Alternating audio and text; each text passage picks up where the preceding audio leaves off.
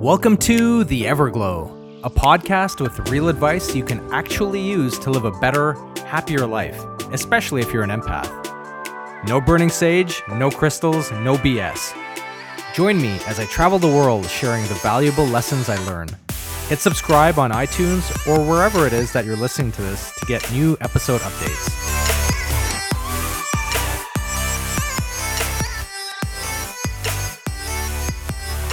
Mr. International coming at you from the island of Siargao. What? I know we were in Siargao last week and we left, but now we're back. yep, it's a, been a weird week, but I've actually done something I never never usually do. I've come back to the same place twice. And to make matters worse, I've come back to the same place twice within just a few days. So I flew back to Siargao and I did it all because of my buddy known as Thai- Thailandy. So in a strange move, and I think it was fueled by you know three consecutive nights of staying up and partying till like five or six in the morning in Bangkok, which I don't even know. I, I think I understand now what happens with people that love Las Vegas. They lose track of time. Like that never happened to me. I, I really don't like Las Vegas. But it totally happened to us in Bangkok where I don't I don't know how like I don't know where the time would go like we would just go out in the evening and next thing you know it's like 2 then it's 3 and then it's 4 and it's 5 and you're like and this is considering time usually goes slower on your trips right so I guess after three or four nights of this um, you know because it's not like you, go to bed at 6 a.m. and then you wake up at like 12 p.m. I would still wake up at you know, 7 or 8 a.m. So I'd have almost no sleep. So so burnt out, I think, I decided I just wanted to go home earlier. Uh, I think this is also partly because I've been, it's been such a hectic travel schedule this last season or this, you know, this last quarter. So, anyways, all that aside, I did something I've never done before. I decided to book a ticket to come home several days earlier or several days early, and um, unfortunately, as time went on, the days progressed. I started having a change of heart for that, uh, in part and in large part because see, me and my friend Thailandy were going to split up. So he was going to stay in Thailand to go to a, a lantern festival, which he's going to discuss in a minute, and I was going to go to uh, the Philippines to check out this ma- amazing island that you may have never heard of called Siargao, but you've probably heard of something called Cloud Nine. And Cloud Nine is a world famous surfing point that is here in, off of the island of Siargao.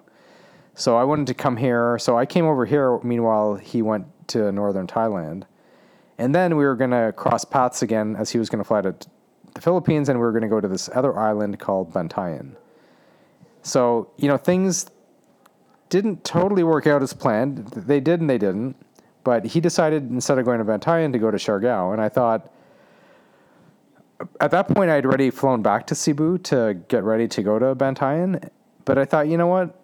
Instead of going home early, when am I going to be here in this tropical paradise, you know, with a good friend of mine? Because um, I've often come by myself just for some escapism and to just, you know, clear my head.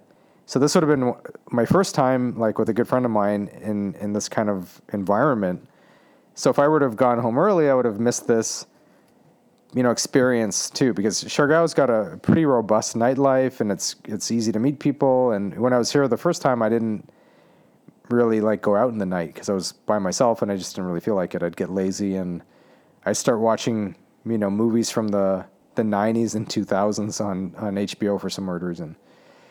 Uh, so, anyways, I, I, after much contemplation and talking with you know my dad back home, even he said, "Look, you spent all this money to get there, and it's taking you a lot of time to get there and a lot of organization. You know, when are you going to be back? Much less with like a good friend of yours. Why not come back? or no, why not stick around a few more days and you know enjoy enjoy yourself? Because that's always my dad's motto, which is, you know, like just enjoy yourself. So now I had two return tickets to LA, and you know, thankfully I called the airline, and it wasn't all for nothing. So luckily the airline, which kind of surprised me, I thought it was just it was all my money was gonzo, but luckily they were able to cancel my ticket and just charge me a, a cancellation penalty. So I got some of my money, my money back, which is a plus. And uh, yeah, this morning I flew to Siargao to meet Thailandy. And I'd, I'd seen him yesterday, actually. He'd flown into Cebu briefly. And then he flew out again. Because you, you always have to transit in Cebu to get to Siargao for some reason. So I was feeling like shit yesterday. I'm not really sure what I was fighting. Um, I, I, it's not a cold, it's not a flu, but I just wasn't feeling like I knew something wasn't right with me. I kind of had a mild headache, and I never get headaches. So I was really like just trying to rest yesterday and what have you. So to make everything even better, of course, my flight was at 6 a.m., which means I had to wake up at like 3:30 in the morning, if you even call it waking up when it's that time.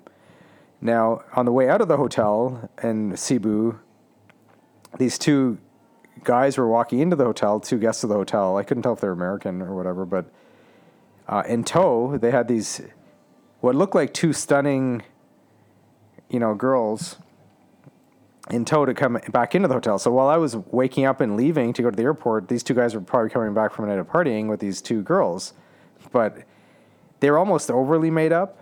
And uh, it, interestingly enough, the security guy at the hotel wouldn't let them in uh, for whatever reason. So they had to wait outside the hotel while these two guys went back into the hotel. Uh, I'm pretty tight with the security at this particular hotel because I, have stayed there so many times. They kind of all know me, which is why I always stay there. It, it's such a gimmick, but it's so, it's so much fun being there because they they're really nice to me. But the the security guy was telling me, you know, you see those two guys there, uh, those two those two people there. They're actually lady boys. Um, so it kind of it surprised me because on one hand I thought, oh my god, these guys went and picked up these two hotties from a nightclub or whatever. But then part of me was thinking after the security guard to- told me that I'm like, man, do these guys even realize it? like, do these do these guys even realize that they have a couple of lady boys in tow? Because it's hard to tell.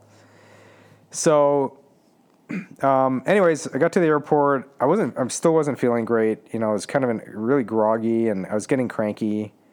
Uh, Philippine Airlines had some stupid rule. Like all the other lines, uh, the other airlines have a 20 kilogram rule on your your check-in suitcase. So your suitcase can be up to 20 kilos heavy. And these idiots have ten, a whopping 10 kilograms. Like whose check-in suitcase is 10 kilograms? So anyways, I had to pay extra for that, and it was just annoying, and I was whatever. So I finally get here to Siargao, and you know, not much has changed in the last three days since I was here, except now it's raining a lot. But uh, thankfully, I'm here with Thailandy. Unlike other travelers, this guy is cool, a cool cat. He's cool with the rain. To be honest, I'm cool with the rain too because we live in LA where it barely rains. Um, so we're making do what we can on our first night. We got our motorbike squared away. We're staying at this um, kind of a newer hotel. I guess it's owned by some German dude. There are a lot of Europeans in Siargao for some reason. I'm not sure why it's more European based than American, but it is that. And uh, yeah, we're just chilling in the hotel. We went out to get some sushi at Drunken Sushi and uh, went to get some matcha which him and I are into right now. So yeah, we've just been tr- we're debating what to make today's podcast about, and we were kind of discussing random subjects. So, without further ado, we got Thailandy, who's nodding off to sleep. But why don't I let Thailandy introduce himself and how he fell in love with Thailand and why he is here now? Okay. Hey guys, I'm Thailandy. Um, I believe it was l- last year, right? Um, November 2022 was my first time in Thailand, and um, man, it was uh, it was a life changing experience. You know, I've been to Asia in the past: Japan, Taiwan, um, China, Vietnam. But nothing prepared me for what I was going to experience in Thailand, which I felt like um, had all the best things of all the Asian countries combined, with a um, with a um, a mixture of cultures that I hadn't seen elsewhere. You see, uh, Thailand is geographically located in between India and the rest of Asia. Um, also bordering Laos, Cambodia. Um, so culinarily, they have this culture where it's well, not only culinary but also religiously, right? They have the Indian influence of um, Buddhism and the culinary influence from India as well with curry and a lot of this more exotic spices. Um, also, uh, they have um, the city of Bangkok itself is super modern and uh, um, which I didn't expect uh, from little I knew from about Bangkok. Well, so what what prompted you though? I know last year you had to go to Asia for some business, but of all the countries Yeah. you could have gone to visit, what prompted you specifically to go to Bangkok? Um, well, I was in uh, Vietnam, and I had three. I, I had like maybe four days, and my friend was going to Malaysia, and I was trying to figure out where I was going to go. You know, Th- Thailand's one of those places that I've heard of people going, but I've never gone myself. So I just want to go check it out to see what it's like. You know, I was pleasantly surprised. So when you went last year to Bangkok, like how how long were you there before you kind of had this light bulb go off in your head where you're like, okay, I've been missing out and I need to come back here? Um, I don't know if it was ever a light bulb. I would say it was like th- there's no single light bulb moment. I think this throughout the whole trip. Um, I I did a lot of like tours around the country. Uh, saw a lot of temples. Did a lot did biking tours. Did food tours or cooking classes and um, yeah, every single one of those experiences was so unique. Um, it just made me feel like there was so much more potential uh, in the country, you know, to to see and well, and, and you know when I got back, you know, my I I changed right. It, kind of changed my life in a, in a small way, right? Do you re- recall? Well, I remember, yeah, I, I felt like you had, uh, you now had like a renewed passion for things, and you had like something to look forward to, which would be like potentially another trip back. I know. Uh-huh. I remember you got really involved with uh, the Thai culture and making your own for like cooking. You started learning how to cook Thai food, Mhm. even complex dishes and whatnot. Um, Right. that was part of it. Yeah. Then you even started going to Thai like Thai restaurants and doing karaoke. Is it karaoke? Uh huh. Yeah. Yeah, there's a karaoke place. I feel like you turned into a Thai. I, I think I've always. Um, I, I, I think the, d- the deeper thing about all this um, is that in in the past when I traveled a lot, I always try to assimilate to the culture. You know. Yeah. Yeah, what, what I mean is like, I get really into wherever I am, I, and I naturally like try to become a local, which is my nature. I, I- when I go somewhere, I kind of just try to fit in. You know, and I, I tend not to judge too much on whether how we do in my, you know, how we do in our country or how I'm used to. You know, you kind of just, I, I, well, at least I kind of just try to assimilate. So that's kind of my natural thing to do, I guess. Now, you, from what I recall, you know, we were considering doing today's podcast a little bit on so whether to do solo travel versus group travel. So Thailandia, when you went to Thailand last year, you were were you solo? Were you with a group? What was your scenario? I was um well, I was staying in hotels by myself. Um I was by myself. So I guess I was solo. But I never really felt alone. Um, I was doing a lot of group trips and cooking classes and in those experiences um, you kind of you, you meet other people. You know? Yeah, I, so I don't know if that's. You, you know, you're so you're alone, but you don't feel like you're alone. No, that is so. Yeah, I, I- I definitely count that as solo travel, because a lot of people think it's weird that I travel alone a lot of the time, and what they don't realize, and I ex- often explain to them, is I may go somewhere alone, but invariably, you just meet people. Like a great example is two or three days ago when I was coming back from Siargao to Cebu. I climbed on the, the passenger van to go to the airport, and I was seated next to this guy, and immediately he started talking with me. And he was an American, and we totally hit it off. I wish I'd met him earlier, but we hit it off. We talked nonstop from the van, waiting to the airport, on the plane, and then it ended. It ended up that he was staying at a, a tower next to my hotel, so we ended up hanging out a couple of times in Cebu City. And uh, point being, he was going to introduce me to other people he had met, and he was talking about all the people he had met because he's kind of like a he's a psychologist of all things. He has a PhD and he has his own psycholog his own practice, but he just does everything virtually. So he's just been kind of digital nomading and being a psychologist abroad throughout the Philippines for some months now, just working because that's what he likes to do.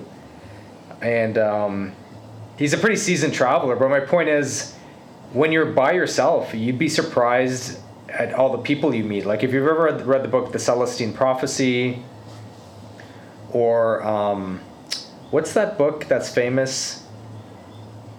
Uh, that I think it was Bill Clinton's favorite book, The Alchemist. Like when, and there's a there's a similar reality where if you go to Spain, I think it's Spain. If you walk this trail, and I forget the name of the trail, it's like a many many kilometers long trail.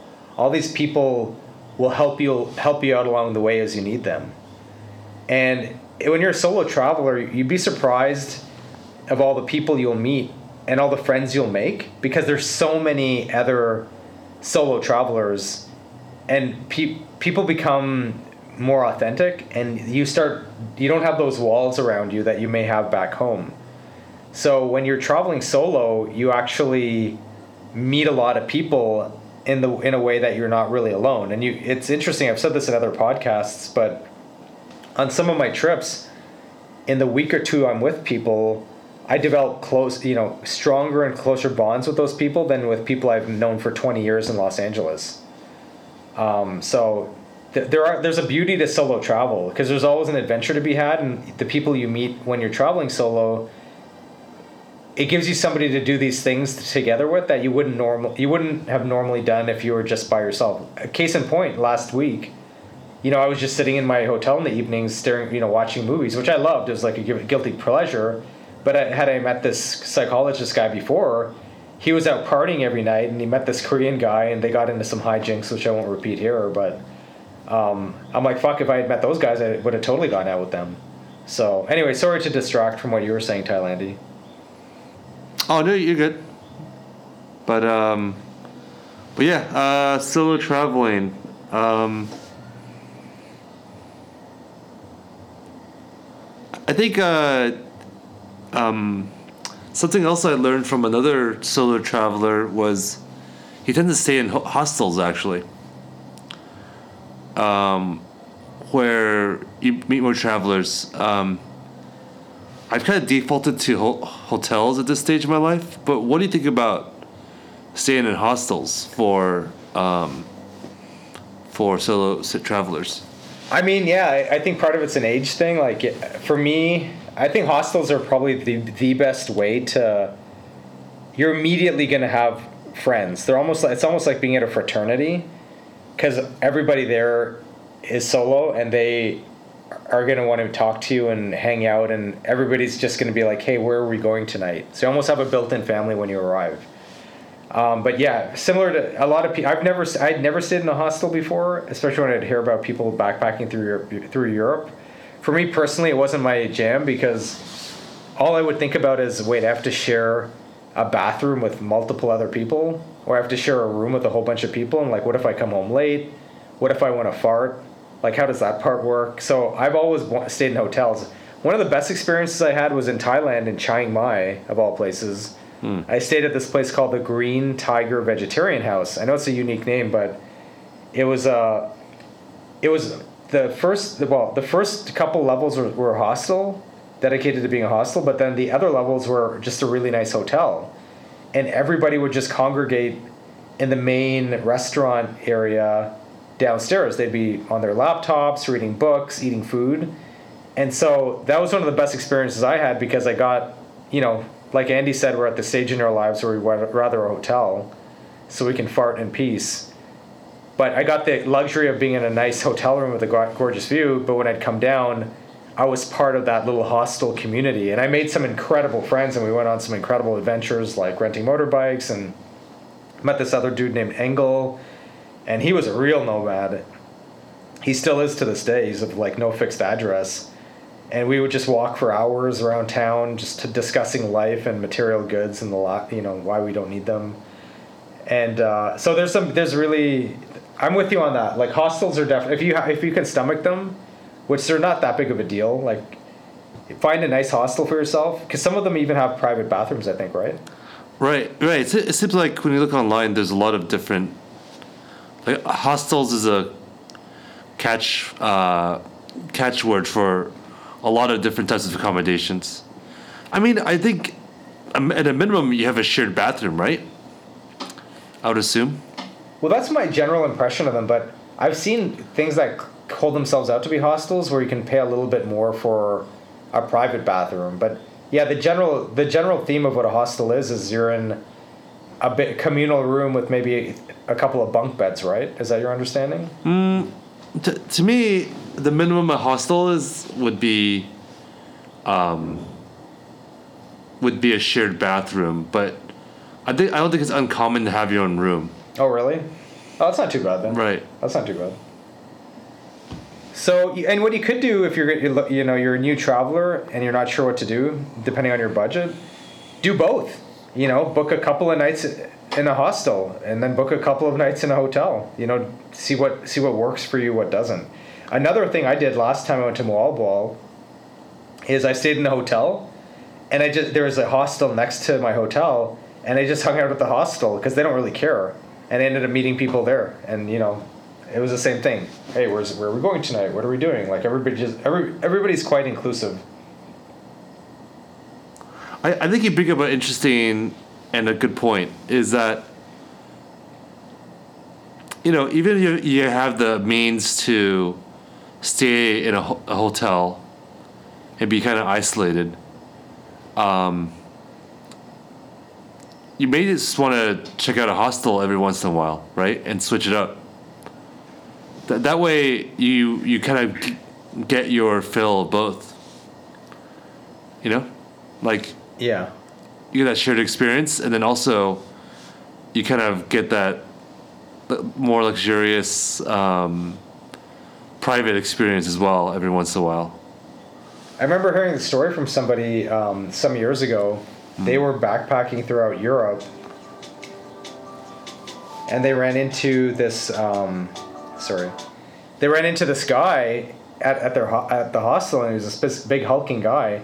I don't remember his name, but it turned out he was a famous NFL football player, not retired. He was just off season, and he was actually staying in the hostel. You know, obviously a multi-millionaire, but he had also decided to backpack around Europe and was staying in a host in a, just a, a hostel with everybody else um, because it's quite the experience.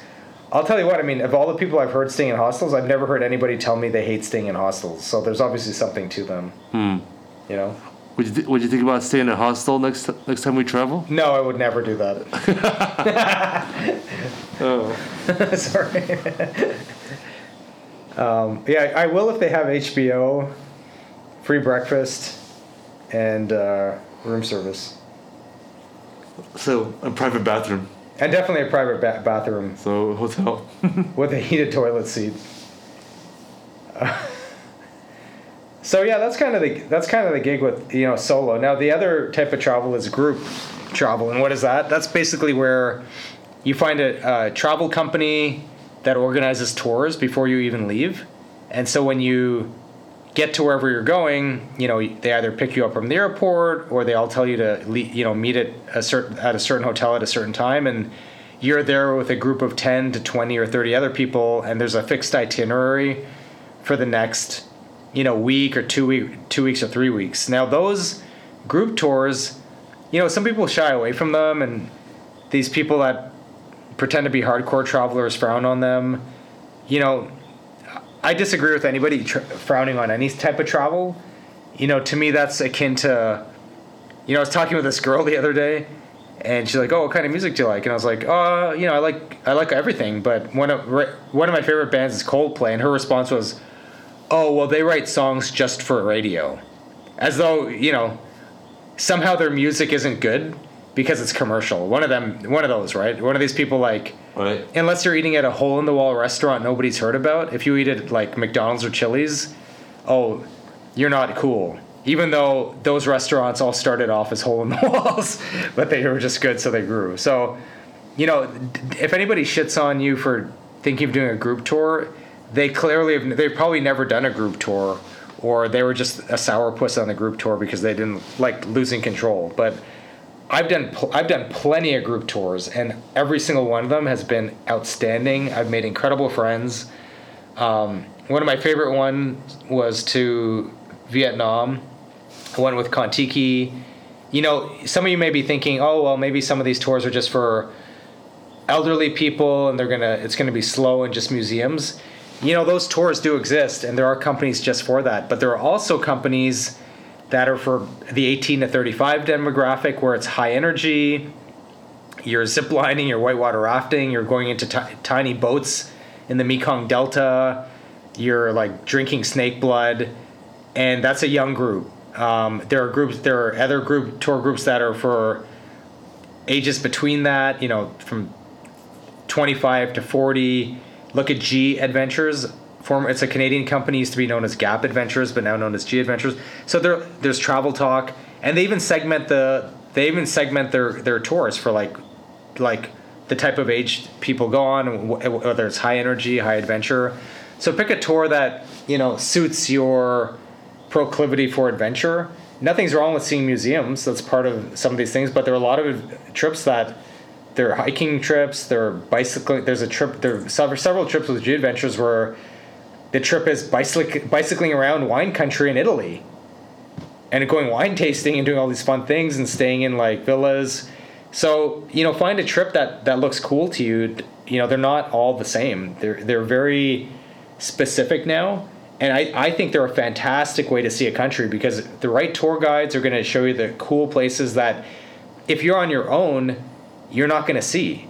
You know, you can get these hardcore travelers that smell bad and have their dirty backpacks and they think they're a, a hardcore traveler and their, their excuse is, well, it, when you're in a group, you don't really get to really know the culture. And that's a bunch of bullshit. You can most certainly do walk and chew gum at the same time. You can most certainly be on a group tour and most certainly get to know the culture at the same time because I've done some group tours where I've done a lot more stuff with, with locals and been part of the local scenery than they've ever been um, just being solo because you know just because you're by yourself doesn't mean some a stranger in Thailand's going to open their door for you to come have dinner with them. So, anyways, I'm kind of rambling on.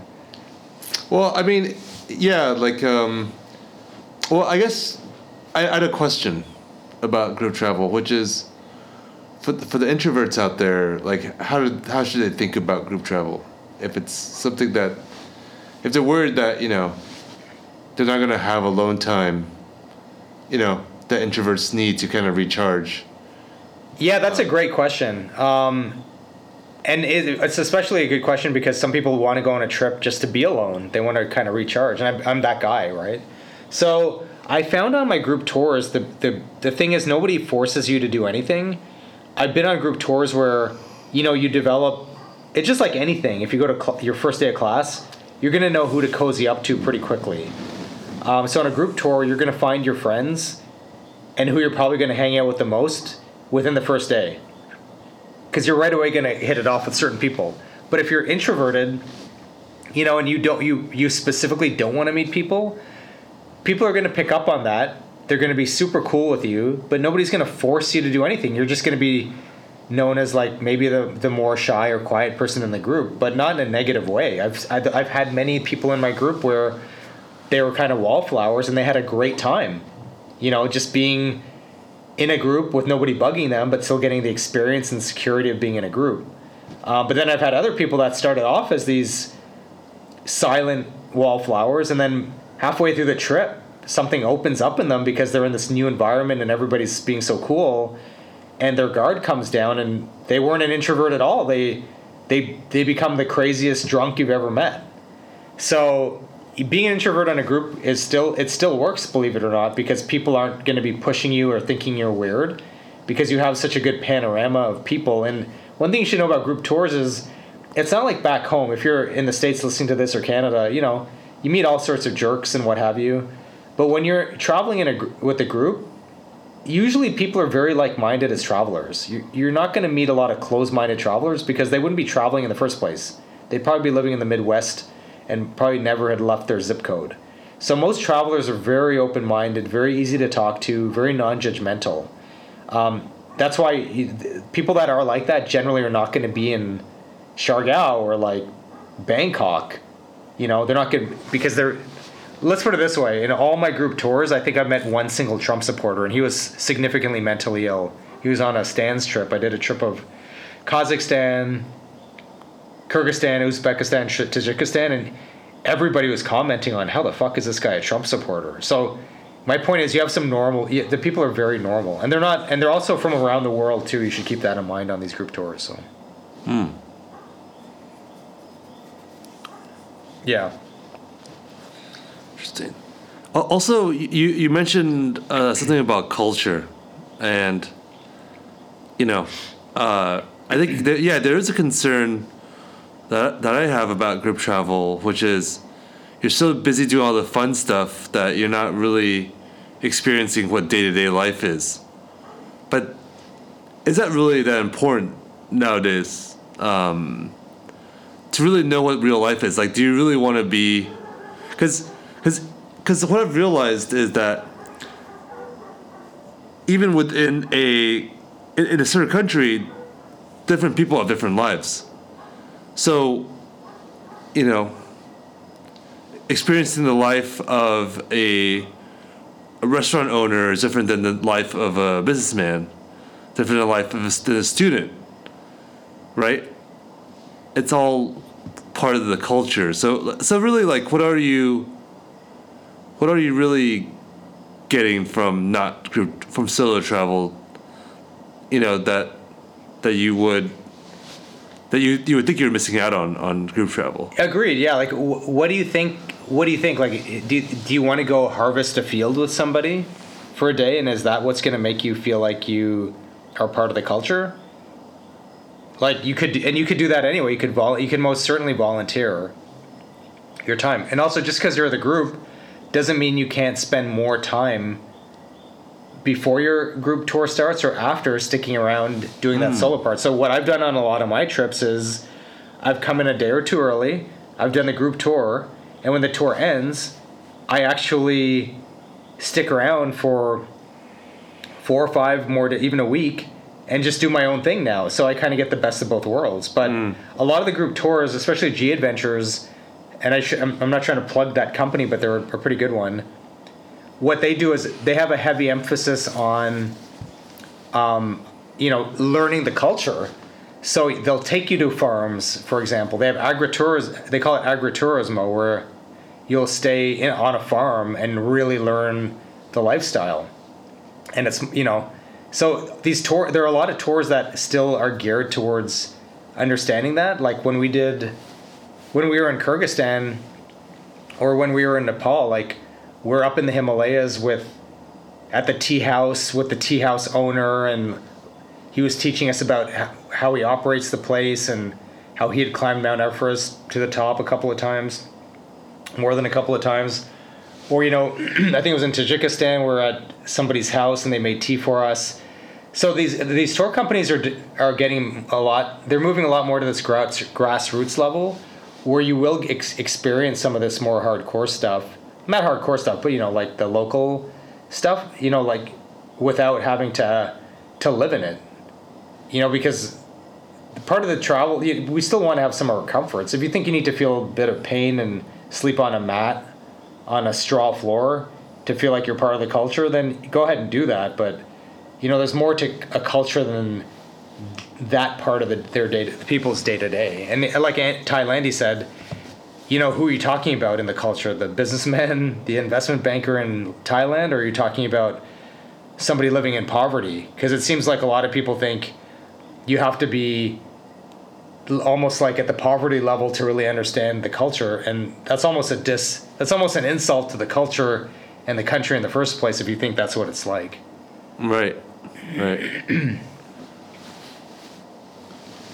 so yeah so anyways yeah that's a good talk so we had you know we covered some ground so now here we are in Siargao um, a lot of water sports here so Thailandy's probably gonna get engaged with some surfing in the next day or two Free diving. and now he I'm more excited about free diving. free diving. And then I am going to just try to recover. I haven't been feeling that great. and we'll probably do an island hopping tour. And if the rain lets up, we're hopefully going to start experiencing some of this really cool nightlife that they have here on the island. So, anyways, I thought that would kind of be our podcast for the day. Not super exciting, but you know, first time we had our guest Thailandy. Hopefully, we'll film or not film. We'll record some more more podcasts as the days progress. Maybe make them a little bit more exciting. If there's any drinking going on, and go from there. Thanks for listening. We'll see you guys on the next one.